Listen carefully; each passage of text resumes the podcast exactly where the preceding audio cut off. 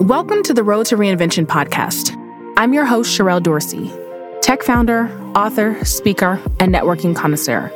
After several successful businesses and what many would consider a life well lived, I found myself struggling after earning all of my gold stars to answer the simple question of what's next.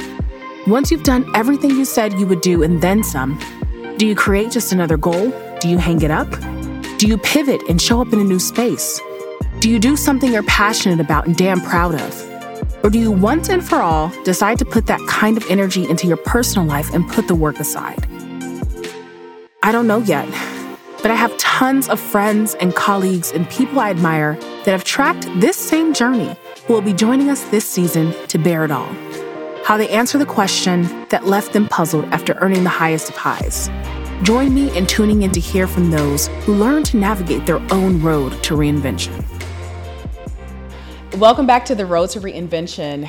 My next guest does not really need an introduction, but the infamous Dominique Broadway, financial expert, and some might call the money therapist, a mom of two of the most adorable little girls I have ever seen, an author, a speaker, and the founder of award winning financial company Finances Demystified.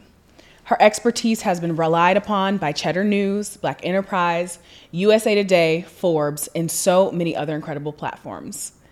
Dominique, thank you so much for coming to the Road to Reinvention. You've had an incredible career. Like, I feel like I, I heard about you first when Black Enterprise magazine was printing magazines. and you were like this young money girl yeah. and like influencer before influencers were like a thing and before money talking about money before talking about money especially publicly yeah. because like in my family like we didn't really talk about money on that level and so to have a young person mm-hmm. talking about money in such an expansive way but then also the fact that you have continued to evolve yeah and i also think that you are one of the very few money, I don't know if you call yourself an influencer, so money experts that actually has a background in finance. Mm-hmm. And so talk to me a little bit about your journey, you know, entrepreneurship mm-hmm. and this like advocacy component into building a career on Wall Street. Like yeah. I want to hear all about that. Yeah, thank you. It's it's interesting. You forget about yeah, like being in magazines where they were actually printed. Um, and I remember some of those magazines. I remember I used to actually go and try to find them at the store and like take them to my family because my family didn't really understand what I did and just understand what I did. Do they do they now? Because my family still is like I don't know. She does uh, things. My mom does. My grandma no, right. I don't think right, she. Right, right. I don't think she right, understands. Right. Uh, but yeah, so I've I've actually I've just I've always been a finance nerd, mm-hmm. right? So when I was 16, I started teaching myself how to trade and invest, and um, I'm I was not doing that at 16. I was, like, I let me you, go get this new Lil Kim album. I, I was literally a finance and like entrepreneurship uh, nerd. Like I had my first business when I was like five, and then mm-hmm. um, um, did a lot of other little businesses, you know, selling candy stuff like that uh-huh. school and then became this um, chief operating officer of one of my friends' companies, Kids, Kids Interactive Data Systems, when I was 15. And um, at that time, we were actually teaching kids how to use computers. Um, wow. And so that's before, oh my God, I feel so old. But that's before they were teaching kids how to use computers in school. Right. And so people would send um, their kids to us um, for the evenings and the weekends. We would teach them how to use various computer software. So I realized, I just realized this recently, like, man, I've been like teaching. You've been doing it for a while. Wow. Um, yeah. So at 16, I started teaching myself how to trade and invest. And it was really because I wanted to be wealthy. And mm-hmm. I'm from the DC, Maryland area. And sometimes in the weekends, my mom would take me to Potomac, Maryland. So Potomac, okay. Maryland is still like one of the one of the rich. Well, Montgomery County in general is one of the richest um, one of the richest counties in the country. So mm-hmm. a lot of just political money, CEO, stuff like that. And mm-hmm. big, big multi-million dollar homes that we would ride through. And she would just show me like, hey, if you work hard and you work smart, you can have these types of homes mm, too. Wow. And I'm just like, okay, well, I got to figure this out, right? And so, um, you know, when you're in your teens, you're working little random jobs, Target, stuff like that. And yeah. back then they were paying like 750 an hour. And I'm like, this ain't gonna cut it, right? So I started reading um, magazines, right? Yeah. So like Black Enterprise, Entrepreneur, and stuff like that. And I was like, well, how are the how are these people buying these big houses? And it was really mm-hmm. just I would say two or three things. Um, one, entrepreneurship, real estate, and the stock market. Mm-hmm. And I'm like, okay, I got to learn all these things. I've dabbled in entrepreneurship. I understand real estate, but I didn't have enough money. I was 16, right? I was going to say, because you're still 16, yeah. like creating 16. a strategy and defining yeah. that, oh, there are three ways mm-hmm. that I have seen this happen yeah. that I'm reading about. But at 16, you're like, all right, I need to mastermind yeah, like how to reach this. How level. to reach it. And so mm-hmm. I realized that the investing piece was like, the easiest way for me to start. Yeah. So, like all things, when we want to know stuff at 16, you go to your family. And I'm like, hey, parents, grandparents, I want to learn how to invest. Can you help me? Yeah. And they were like, no, like we don't really know. And okay. I was like, what? What do you mean? what do you mean? And so um, my mom was like, well, I have this retirement account, but I don't really know how it works. My grandfather said the same thing. Um, and so I just like went head in. This was before YouTube. You know, my mom would take me to the library. I would rent books. Um, but you go to like those like investing for dummies from that like yeah, big yellow Yeah, that was book? literally the, the first yeah. book my grandfather bought me was Investing for Dummies. Nice. My mom still has the screenshot was one of her first Amazon purchases was how to invest in stocks. She literally still has like the screenshot. She's like, look, Dom, I bought this for Dominique. She was trying to learn. And so I've been, you know, trying to do this for a while. I ended up going to um, well, actually take it back. I made my first two investments at the time. I had about $50. So I invested in Apple and Jones Soda. Jones Soda did not pan out. Um, I miss Jones Soda. it was so good. It was so good. So I was like obsessed with this green apple soda. So let me tell you why I picked these two stocks. Okay. One, I picked Jones Soda because I, I was obsessed with the yeah. green apple soda. Yeah. Apple, I picked Apple because um, I was obsessed with my iPod at the time, right? Okay. I remember yeah. the, you remember Walkmans? Yep. We had to walk around with our Walkman and our little cassette tape. And if it messed up, you'd Wait, but the oh high, the great technology was the anti skip. When yes. the anti skip oh came out, but the fact that listen. you didn't have to walk around with 15 cassette tapes anymore yep. or yep. A, a, big binder of CDs, like mm-hmm. mind blown, right? Okay. So um, anyway, so that's why I invested into Apple. Obviously, Apple panned out. Jones Soda didn't. Um, Wait, so your fifty dollar investment did what? It started growing. So I didn't yeah. have tons of money. So I started what we call now what's called dollar cost averaging, right? Mm-hmm. So I started just taking whenever I had money from work or from my birthday, I just started adding it in, adding it in, and adding it in.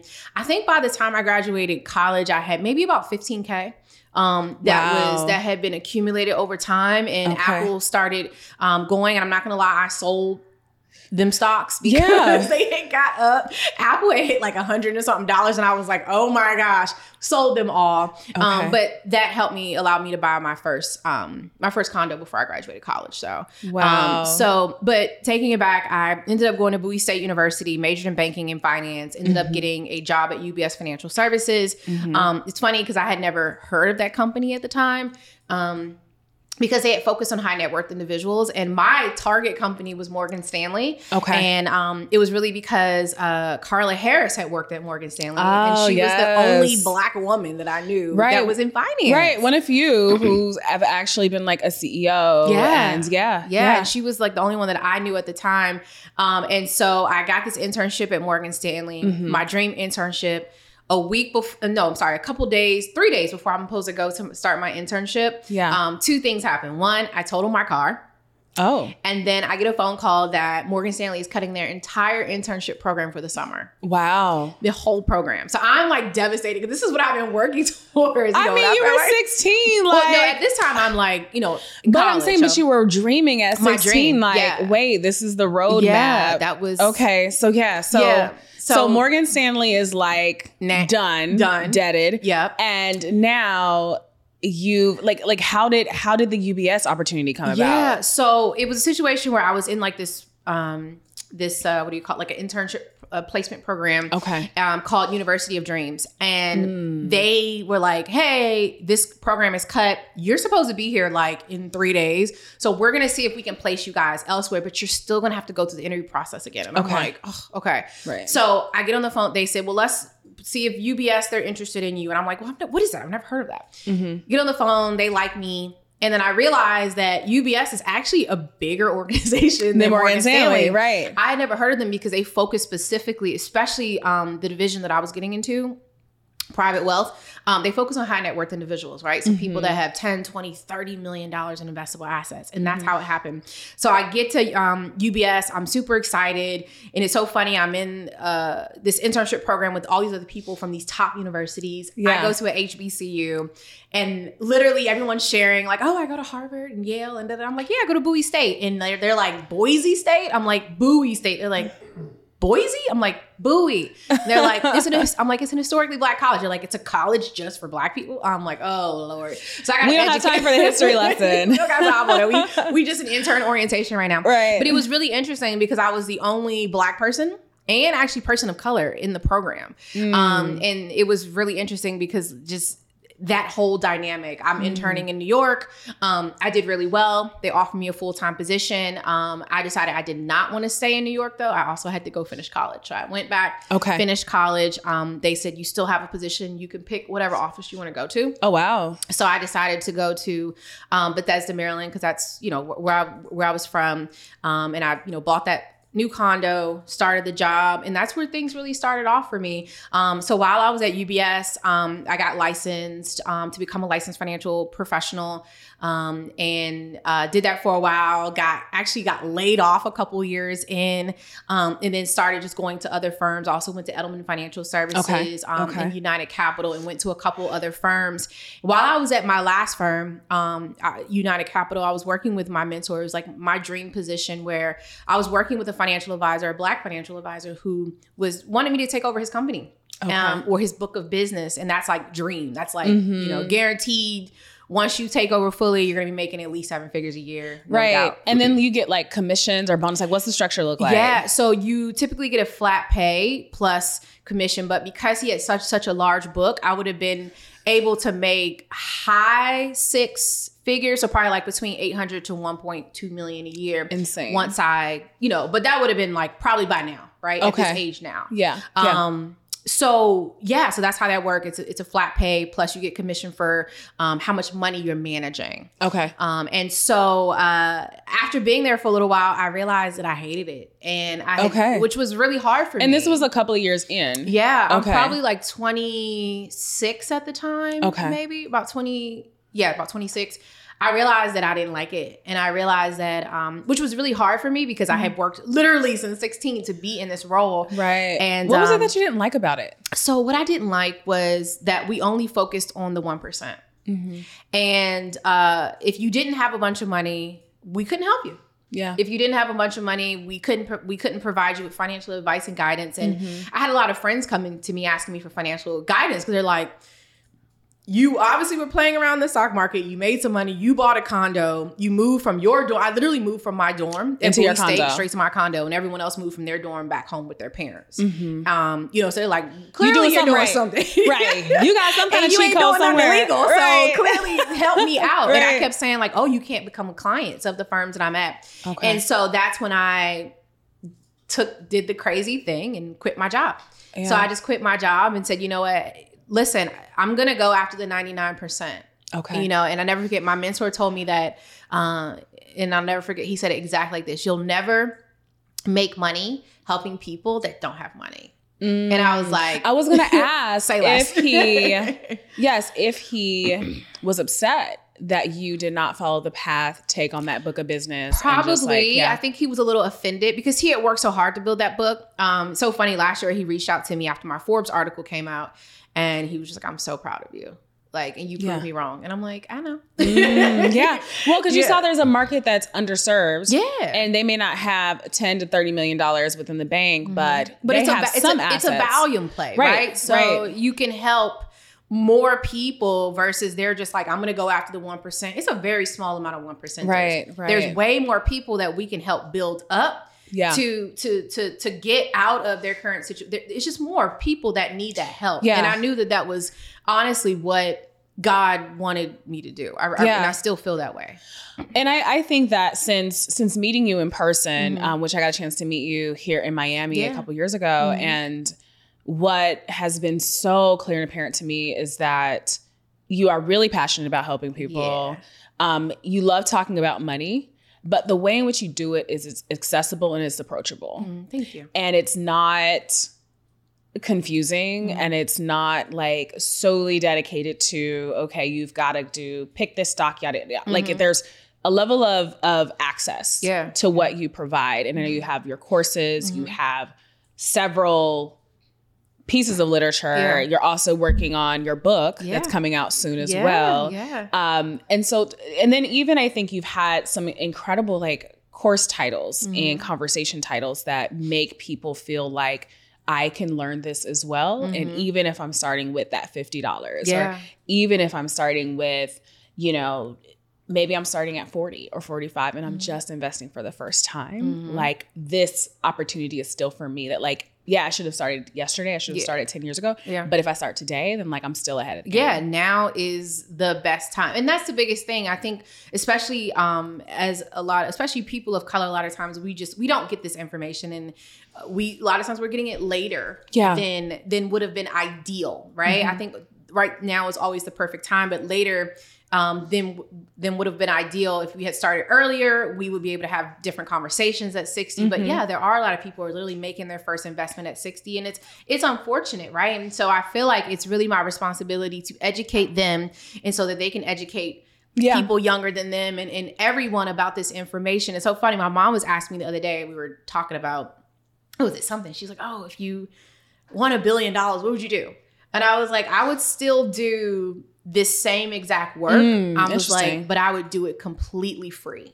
Oh wow. I would. Okay. Um, or it would be like a very because it's something about people have if you pay a little something, you have a vested interest. Mm-hmm. But I would literally do the same exact thing, but I would want to make the information as easily accessible as possible to whoever wants it. Okay. Um, but for now, I do have to charge for it, right? I need to make a living, but I also um realize too when you make people pay, they show up because yeah. they have a vested, have a vested, a vested interest. interest. Right. So that would be my focus, but turning this into a completely nonprofit where anyone that want access to this information yeah. can can get it. I want to go back to mm-hmm. the day you realized I hate this. I'm only serving a certain demographic. And like my parents still don't know what their 401k does, yeah. right? yeah. Like maybe my grandparents still don't know like how their pension works out. It just works for them. And the decision to completely reinvent your story because you followed this very linear path, mm-hmm. right? You you know, college degree mm-hmm. and internships and working for financial firms mm-hmm. and like mm-hmm. building this life and then all of a sudden it is and maybe it wasn't all of a sudden maybe yeah. it was a continuous series of conversations you were having internally yeah. um you know maybe what you're exposed to the folks you're exposed to and realizing like there is an entire market that's not being served mm-hmm. but did you know specifically that building out the Dominique Broadway brand around teaching finance that that was going to be your next move? No. Because no. what did you do after? You were like, all right, like you just put your two weeks in and was like, no, it was, goodbye. Like it what was happened? interesting because I had no clue. Like if anyone told me then that this would be my life now, I'd be like, oh, stop, whatever. Yeah, yeah. Um, I had I didn't really have a plan at mm. all.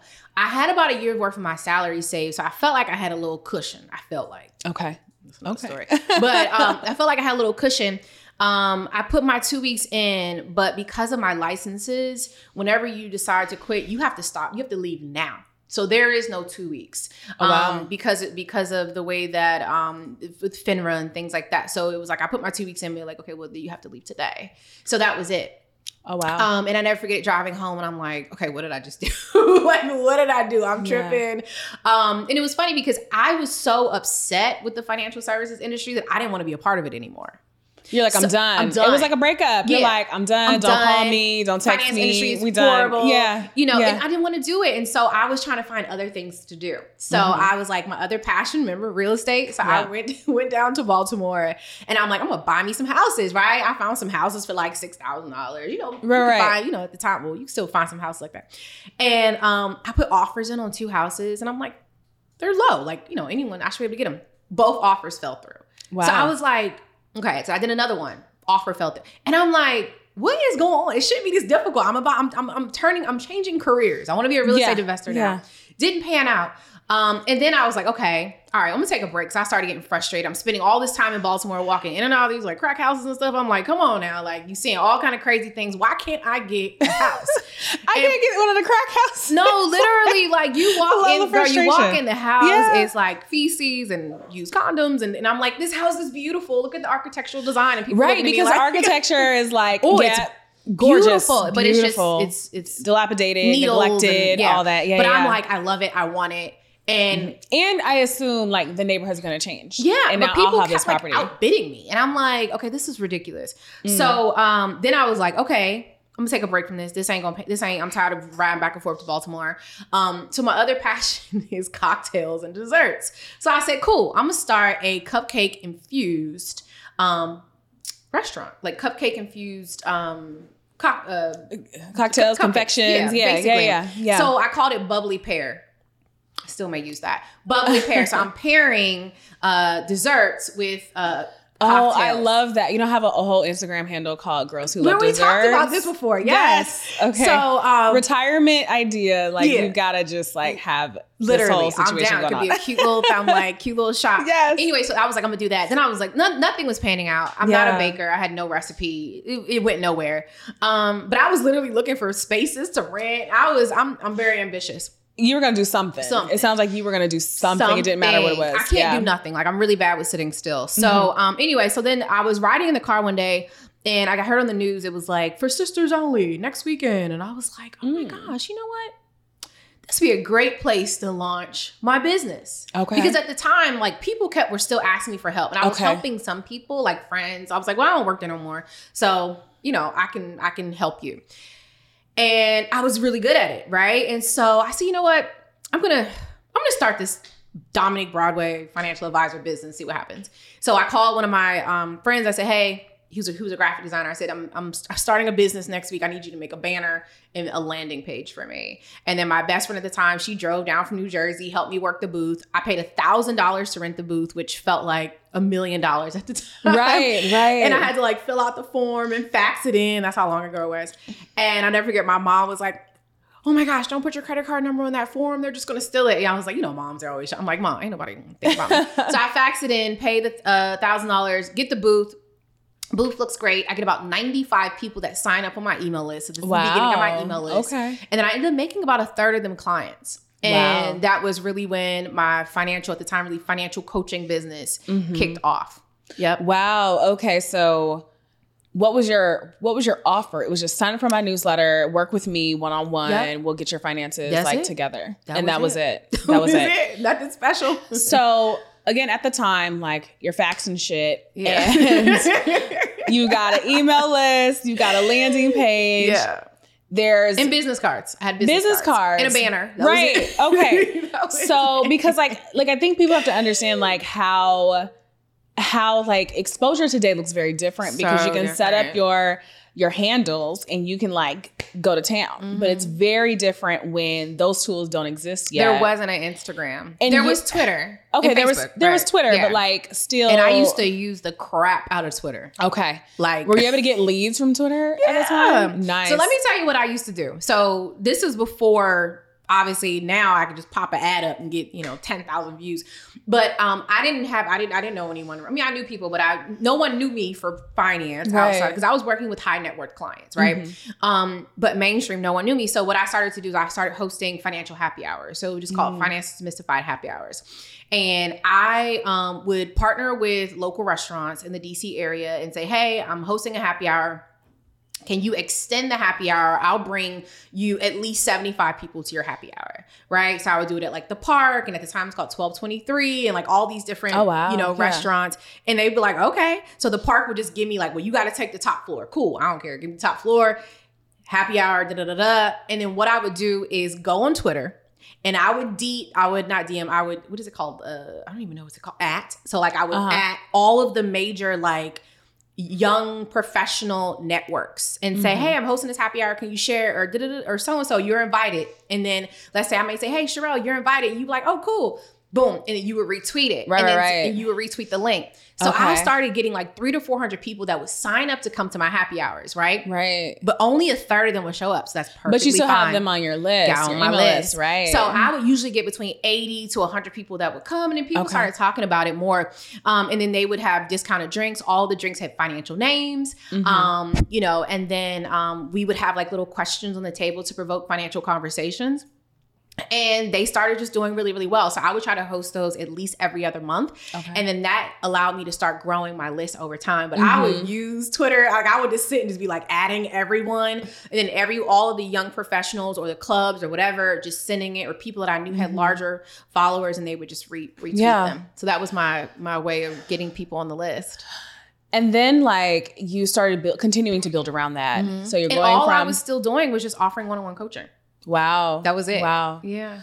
So I want to I want to go back to you had a year's worth of your salary. Mm-hmm. You tried to do the real estate thing. You're like, yeah. the crack houses won't sell to me. you were like bubbly pear and cocktails and Ain't what bubbling. have you, right? and then now you've got these happy hours. You're pulling people onto your email mm-hmm. list, and then like, does the exposure start to come? Yeah. And now people are like seeing you. Mm-hmm.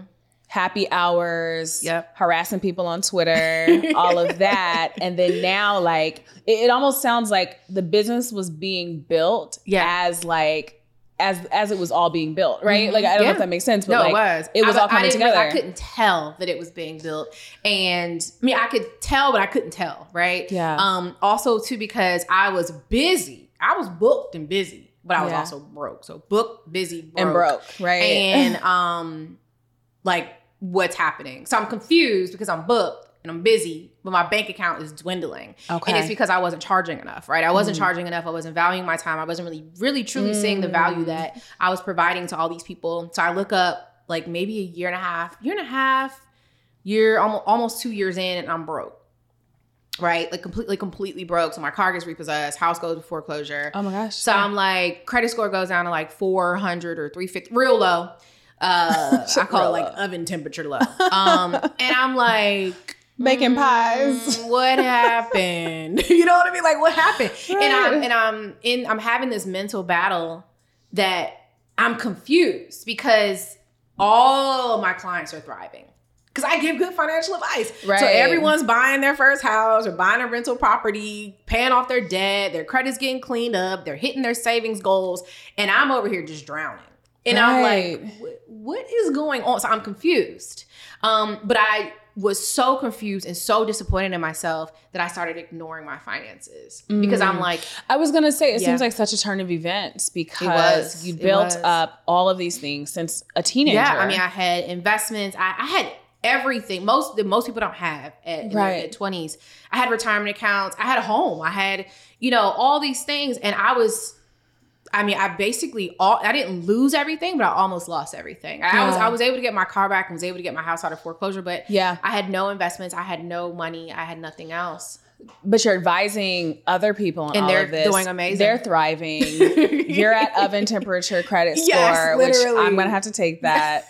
and so was this? It, it, sounds almost like a rock bottom, but at the same time, like you were winning externally. No, it seemed like yeah, you were winning externally. Externally, I'm right. winning, but me personally, I was at yeah. a rock bottom. I was depressed. I was angry. I was tired of faking. I felt like faking. I felt yeah. like a hypocrite and um, I didn't know what to do.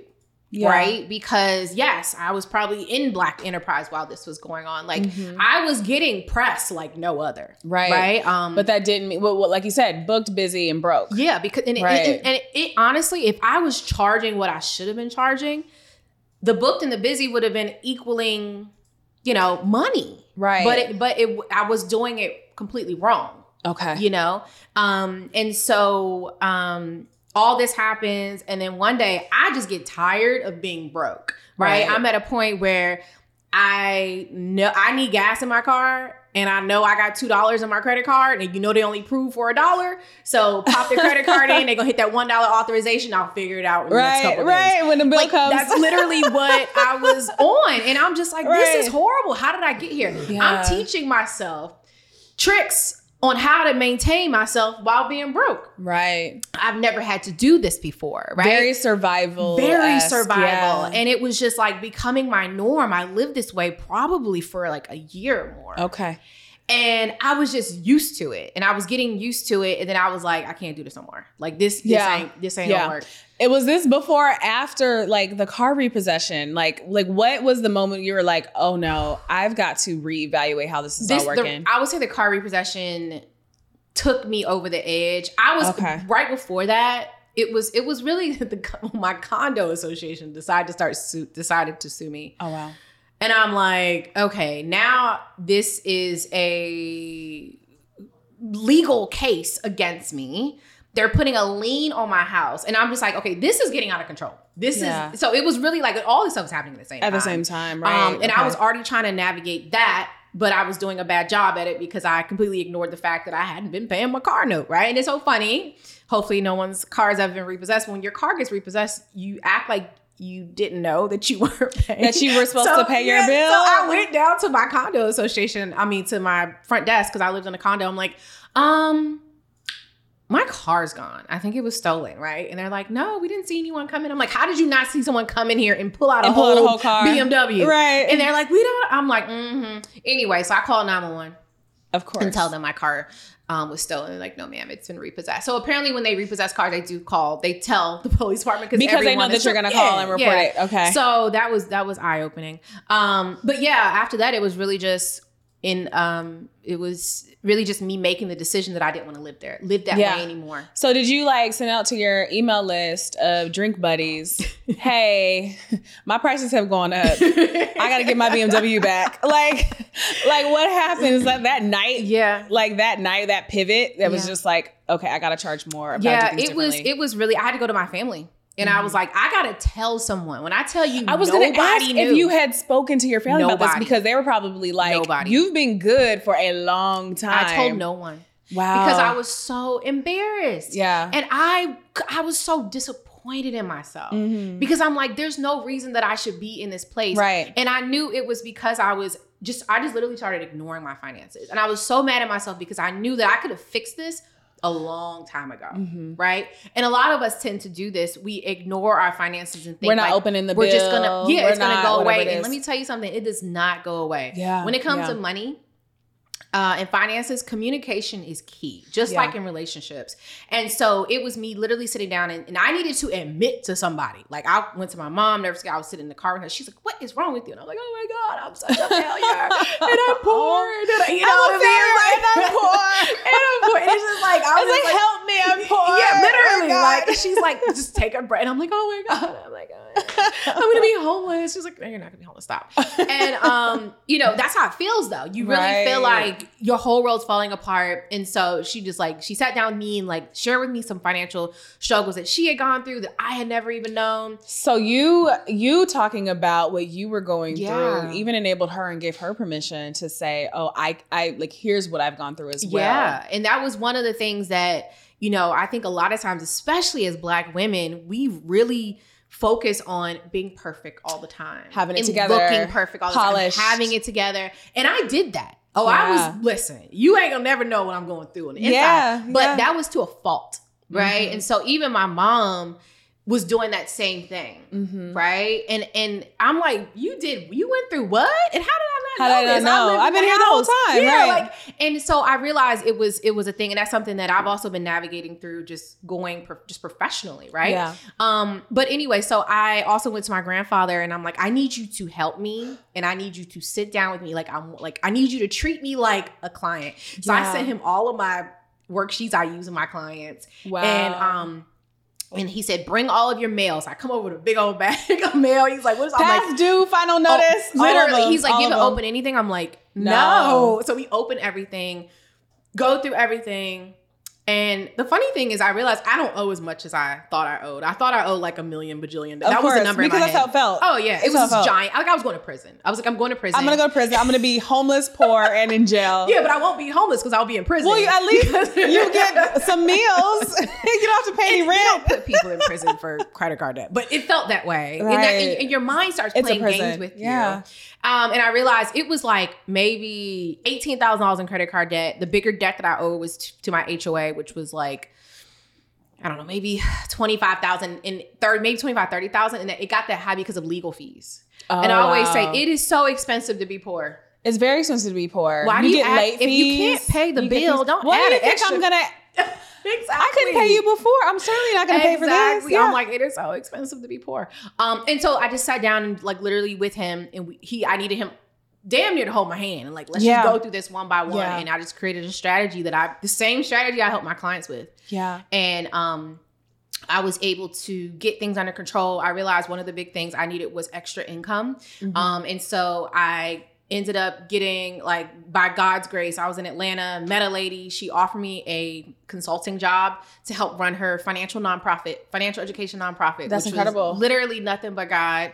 Yeah. I always say if you want something, vocalize it. Cause I was in Atlanta.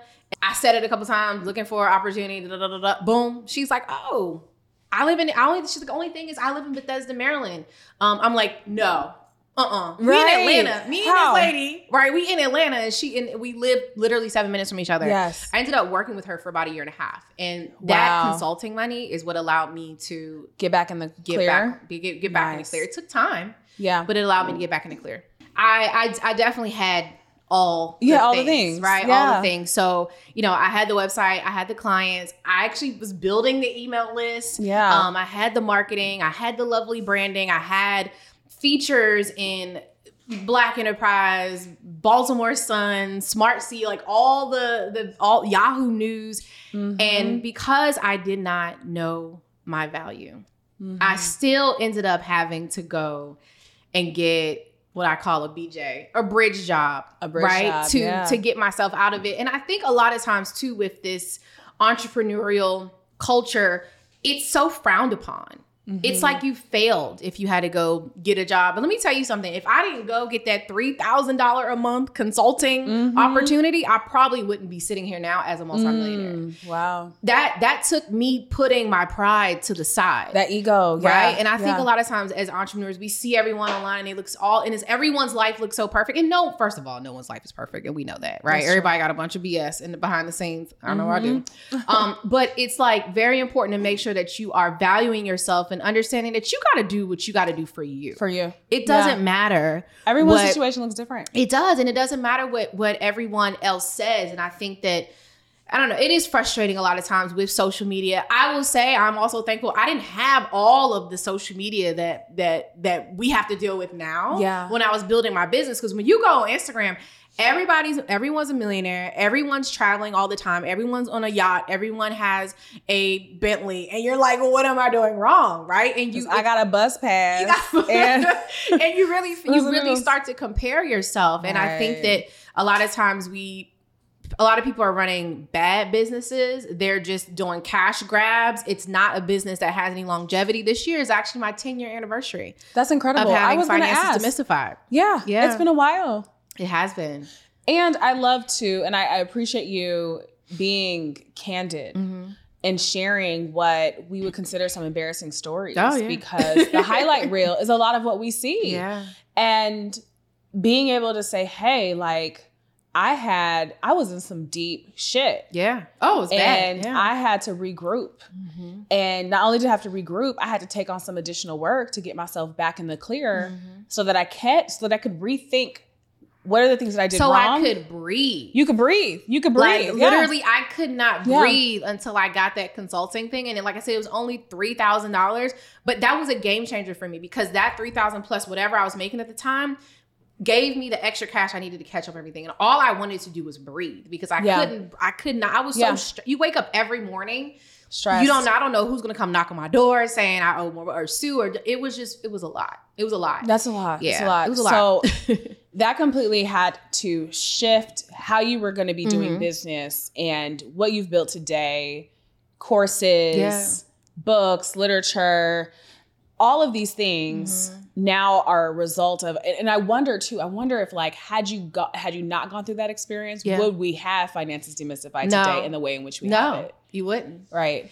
And so that's also why now I'm thankful. Mm-hmm. And it at the time, I was angry with God because I'm like, I know, I know God made me quit my job. I know because I didn't. I mean, I always always wanted to be an entrepreneur, but the the work that I do, it's in personal finance. Mm-hmm. Okay, it it is not the sexiest thing. It's a very hard topic to have. I could have made more money sooner doing other things, course, right? right? Um, and so I was really angry with God at the time. But now I look back, and even the last few years, I look back and I'm like, okay, all right, God, thank I you. I see why this. I see why because yeah. my knowledge only reached upon investments and helping high net worth. Now I can help people with the oven temperature credit scores, mm-hmm. right? I know what it's like when your car gets repossessed. I know how to negotiate with creditors.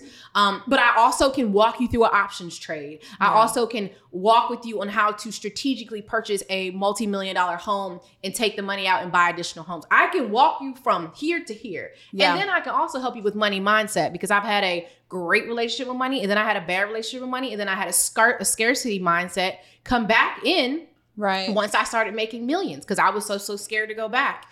And so now and what did that look like? I just want to like yeah. put a pin in that uh-huh. because I remember I don't know if you ever saw that interview that Oprah had with Will Smith. Mm-hmm. And he talked about this was years ago, and he talked about how when he started making a lot of money, like he was so nervous about losing it. Yes. And Oprah was like, "Yeah, because you know I know what 1999 is." She was like, "But everything else, like." you like you you really are mm-hmm. when you start seeing those higher price tags she's like but you know i can afford the 1999 yeah and so i can only imagine like that shift of is this real? Yeah. Is this going to last? Oh yeah. Do I need to be squirreling this away in yeah. a savings account that's not paying me any interest? And that's what I was I doing. Lose it. That's what I was doing. So when I when I started making all this money, I was like, okay, this is great, but it's probably not gonna last always. And I need to hold hold as much as much as possible. And it's funny, my partner at the time was completely opposite, right? Like, let's make it rain. I'm like, oh, no, no, no. and I'm like, I just felt like the scarcity mindset just just not necessarily scarcity, but uh just fear of going back. Yeah. Um, and yeah. I was so grateful too to have what I had. And so the funny thing is I've always been investing and trading, but I would literally keep millions of dollars in cash. Mm. Literally. Cause I was like, uh-uh no way. Ain't nobody touching my, ain't nobody coming to get it, right? You know what I mean? Right. And so it, it, it, when I look back, obviously that hurt me a little bit financially because I could have made more. But at the same time, the my past year in business, like the year before, I did eight eight figures, but last year only I did seven figures. Right? It was a drop in revenue. And I was able to sustain myself when a lot of times, even my business manager was like, a lot of times, based on what I had to go through with all the personal things in my life, businesses would have shut down. Mm. But because I had been so conservative with my money, I was able to sustain and now we're we're back on track. Back on right? track. Okay. Um so I think that there is a importance a lot of times in business. I think a lot of times when people's businesses do start doing amazing, they think it's going to be like that forever, and that's not the case. And you got to be able to survive through the dips. Yes, and, and I am you. so grateful that not necessarily mm-hmm. for the scarcity mindset, but for the the um I like to say the mindset of wanting to be prepared for any worst case scenario. Mm-hmm. And I think that's like the financial planner in me, right? So as financial yeah. planners, we're planning for the good days, we're also planning for the bad. And I was ready for the good and the bad and I was able to sustain myself through both. And that's a blessing. Yeah. Right? Yeah. Um so that was that was the mindset, but it was it was it's a blessing that I was able to to to, to yeah. navigate through that. Yeah, yeah, and to reinvent your thinking. Yeah, within that frame. And now I have two kids. Yeah, I was gonna. I wanted to start so talking about the babies. Yeah, and you know now it's like and i wonder how your your mindset around money mm-hmm. and building and running a company as a working mom yeah with two young kids mm-hmm. as well two because toddlers, y'all. because i can toddlers. just imagine that shift completely has has changed and even transformed yeah. how you think about your business how you think about money mm-hmm. and setting them up for success because yeah. i imagine that all the things that you were able to accomplish at your age, like imagining like they're moving even faster oh in their trajectory. Yeah.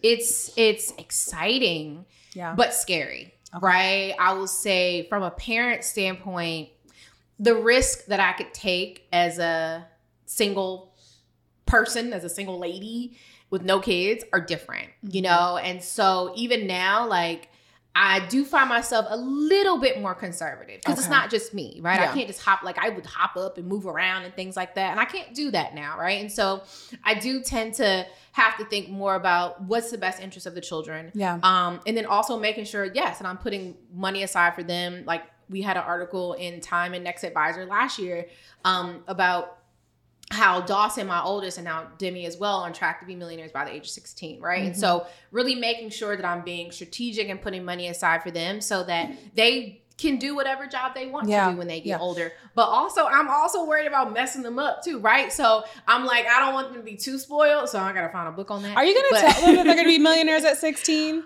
Uh, or are you going to be like, no. we, like you're broke, mom has money? So I never want them to think they're broke because they're wealthy. Yes, and they're wealthy not yes. just because of money. They're wealthy because all the love that they mm-hmm. receive from their parents and from that. everyone they're surrounded by. So broke is one word we don't use. Mm-hmm. Um, but they'll I think they'll know over time. I think even now I feel like sometimes Dawson can tell when they go to certain people's houses and, and then maybe come out like, oh, you don't have a what is she? You don't have a pool? You don't have. We have a lot of pools at like house. the absurdity. Yeah, like certain things, and I'm like, girl, um, you know, or I need a straw. I have to have a straw. Like little, she's three, so I'm like, oh my god, what are we creating? Um, but kids notice when yeah. there's not certain things. Um, I don't know how to. I don't know about yeah. That, but well, you can't manage those things. Yeah. But I think it's so fascinating that at 16 you were focused on becoming a mm-hmm. multimillionaire, mm-hmm. and then at 16 they will be multimillionaires. Yeah, yeah. And just the opportunity for that kind of generational transition based on the decisions you've made, based on some of those like dark yeah, nights, yeah. and based on, you know, your ability to adapt, to mm-hmm. change, to shift, and to say, okay, I got to reinvent all of this. Yeah, it's it's exciting, and it's it's you know now, and I like to tell people all the time, like I'm transparent. Uh, I'm transparent about my story, but there's a lot of people that won't talk about those details of their story because if you look on social media, everyone just woke up, came up with a business idea, and made a million dollars. Came up rich, and yeah. that's not the case. And so I'm very transparent about it. I never forget when I first started sharing those details. Mm-hmm. My mom was like, "Oh my god, why are you telling people this? Why?" Are you And I'm like, "Because right. they they need to know." And I've had people come up to me in tears. I've had people DM me saying, "I am in tears watching." your podcast or watching this or watching your interview because I'm going through this right now. Mm. And I always say, I'm coming to you from your future self to tell you you're gonna be fine. Yeah. Yeah. As simple as that. Yeah. And like that's all I wanted at the time. Like mm-hmm. somebody tell me I'm gonna be okay. Yeah. Because I feel like I'm about to be poor. And I feel like I'm about to be homeless. And even though you have family, you know, someone's gonna take you in. Right. But you do feel that way in the moment and you feel horrible. And so, you know, this entrepreneurship thing is hard. You know, I used to be upset that I felt like I was selected by God for this specific um purpose. And assuming that that pathway and it's a hard purpose was a linear purpose yeah, it's like if, yeah. if you feel like if you selected by god to do something it should just be an easy, road. part right? the red seas. Let's go. Let's go. I mean it's similar to being a parent. I'm like okay god i feel blessed that you picked me to be a parent. Now make it easy for me yeah. right make it easy. And that ain't the case. And so mm-hmm. that was really really hard um yeah. you know for me. But i love what i do. I'm very passionate about personal finance i feel like it's truly the key to people being able to, as they say, live their best lives, but mm-hmm. also to be able to impact other people's lives. Yeah. Um, I think that if more people didn't have to worry about didn't have to worry about money so much, they would be able to be a bigger asset to right. each other. Like we would all be able to help each other more right. if we weren't all stressing about money or keeping up with everyone online. Um, and and that's why many of us we do the things we do. We work so hard because we need this money to do this, to do this, to do this. But imagine if you didn't have to worry about what would you that, do, right? Yeah. What would you do? Who would you be? And who would you be? Yeah. And how would you show up? Yeah. Who would you help? Mm. You know, and I think that that's that's why I'm so passionate about it. And like even and this was I, I I'm using this, but someone said this to me. Um, as and when I was doing a webinar, I said, "How would you feel if you didn't have to worry about money every month. And, and she said, I would just breathe. Mm-hmm. And I was like, dang, Well, you remember that from yeah, catching I remember, up. I felt right. the same way. And it was just like, I just want to take a deep breath. Yeah. yeah. And um, I just want to help more people breathe. Yeah. yeah. You know, because a lot of people they're not they're they're they're breathing, but they ain't really breathing. Everyone's. Right? Literally waiting for everything gasping to drop and gasping, yeah. and you're like, "What's going to go wrong? When is it going to go wrong?" I remember those days being scared to leave the house because I'm like, I can't handle a fifty dollar emergency right now. Right. Oh right. gosh. Yeah. Tires is bald. Lord Jesus, don't let me hit a pothole in right. DC or I'm screwed. Right. okay? Like yeah. literally, like please, They're like, oh, I got, I, I got to go to a meeting in DC. Let me take this train because my car cannot handle. Okay, it cannot. Right. And I, oh my gosh, don't even talk about the tickets. Yeah. Oh my goodness, when your car gets the boot. Mm, I never forget that time. I, I, got a boot in my car. I had to call mom. I'm like, Mom, I got a boot in my car. They say it's like twenty five hundred dollars. She was like, "We'll leave your car right there, right there. like, you can have you can you can take okay. the train. yeah, oh my goodness. Know? So, but that was hard, right? Yeah. And you know, we laugh about it now, but there's a lot of people still living that way. Yeah. And um, I don't like that, and I want that to change. Yeah. So. Yeah, I love I love you saying or talking about just being able to breathe mm-hmm. and even that your clients, your students mm. are able to even reveal that and share that with you. Yeah. Yeah. And it seems like you've caught your breath. a in bit. so many ways. Bit. I mean, obviously there's there's new things. You did mention two toddlers at home. Yeah. But now who are you now that you've been able to yeah. breathe? And and who else is that becoming in you with yeah, that breath? That's a good question. So I would say now that I can breathe a little bit more, the before. I am I, I feel like I'm really stepping into myself and my purpose. Yeah. Um I felt like I couldn't I knew what my purpose was, but I felt like it wasn't it because I wasn't making enough money. So I'm like, this clearly may not be it. Yeah. Now I feel like my I purpose is not to be poor. Exactly. Right. Or maybe or I don't know. Maybe it is. I but I didn't. I, it didn't. It didn't. It didn't make sense. But yeah. now that I can breathe, I'm like, okay, I can impact people's lives. Yeah purely impact people's lives. Um, I can get up every day with the goal to impact. Um, I can get up every day with the goal to make someone's life a little bit better. Mm-hmm. Um, I can get up every day and provide enlightenment to people. Mm. And that's all I do, I feel like within my business, right? Um, is really educating, empowering people to to to to to figure out this money thing so they can stop worrying about that and focus on being themselves. Mm-hmm. Um, but money is just a tool. Yeah. Right? It's just a tool. So I, I feel like that is where I am. I think it's also allowing me to be more strategic. It's allowing me to truly be the businesswoman that I've always saw myself to be. Mm. Not just an entrepreneur, not just a hustler, not just a mom, but I'm building an empire. Mm-hmm. An empire that's going to be impactful. Yeah. And a lot of people are focusing on build, building empires, but there's no impact. Right. Um, and so now I, I feel like that's what I can focus on. I can focus more on the impact and less on the money. Yeah. Yeah. Yeah. And there's another another level of impact that you are looking to create, mm-hmm. and that's through mm-hmm. your book. Yeah. And I want you to say a bit about what can we expect, yeah. you know, from your book. Yeah. So I'm really excited for my book. Ever since I was a kid, I wrote books. Mm-hmm. Um, I used to write like the newsletter for my little community. Like I've always been a writer. I've always been a reader. Loved reading, and so one of my big goals was always to to write a book. And uh, last year I signed a book deal. Congratulations! So, thank you. Major. So this this summer, um, my book will be coming out, The Wealth Decision, mm. and I am like, I'm personally obsessed with the title because. Yeah. And it's so funny. I was gonna say that's a very yeah. big like in the in, wealth decision. So let me tell you, the original title of the book was One Decision Wealth. Mm. And we changed it because it's the wealth decision. And I feel like I made that decision.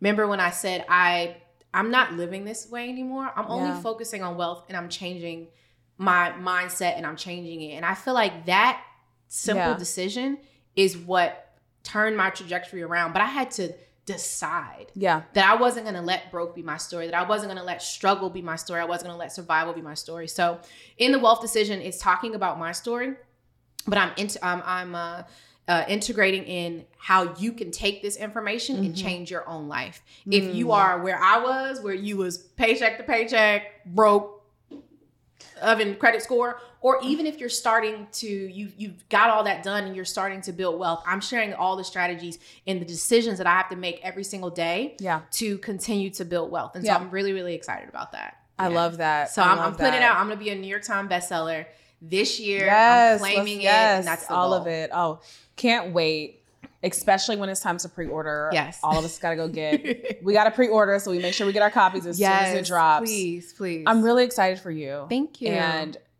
it is so inspiring. And I feel like I've been proud of you since I read oh, about you in Black you. Enterprise all those years ago when I was still getting my print editions. Yes. Long time subscriber. Do they still print? I'm, I'm, I'm sure that they do. I think okay. it's just I think every single publishing company probably prints less. Okay. Okay. You know, um, this is where we are in the world. Yeah. So before we wrap, mm-hmm. I would love, and, and I feel like you've given me so, so, so, you've given us so many great examples of what reinvention is. Mm. But what is your definition of reinvention, and what does that look like for our audience, for our viewers, mm. of how they can adopt this idea of reinvention? Because you've done it so many times, yeah, to get yeah. to where you are. Um, so for me, it when I think of reinvention, I also think of like pivoting. Mm-hmm. And I feel like it's okay to do. Mm. And I know with my, I feel like my first reinvention was deciding to quit my job and become an entrepreneur full time. And everyone thought I was crazy. And I was reinventing myself from, yes, I did what my parents told me to do. I went to college, I, I got the job, I did all the things, but I've decided this is where I want this path to end.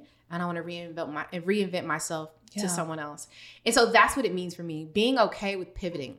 I think a lot of times as people and also as entrepreneurs specifically, we get so stuck with feeling like we have to fit inside of this box. Mm-hmm. We're fitting like we have to do things a certain way. And I think that it's okay to change, it's okay to pivot. Your millions, your wealth, your happiness could be in the other side on the other side of that reinvention. Yeah. So even right now I'm going through another reinvention.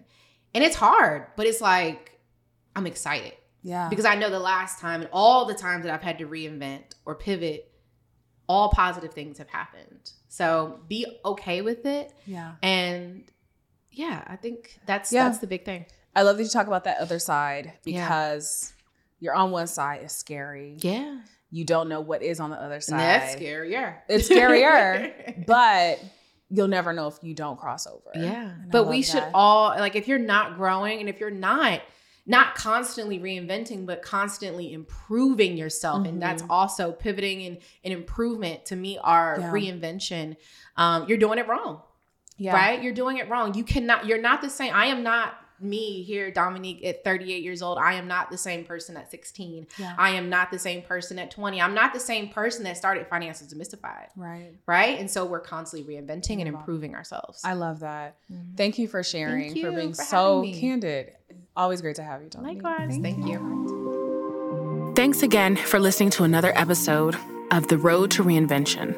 If you find yourself moved or feeling free after tuning in, make sure to leave a review on your favorite listening platform and share this with someone you know who may be navigating a similar journey. You do not have to do this alone. To hang out with me more, head over to join our Fluency newsletter at SherrellDorsey.com. Until next episode, may you embrace your need to recreate, revitalize, and reinvent yourself over and over.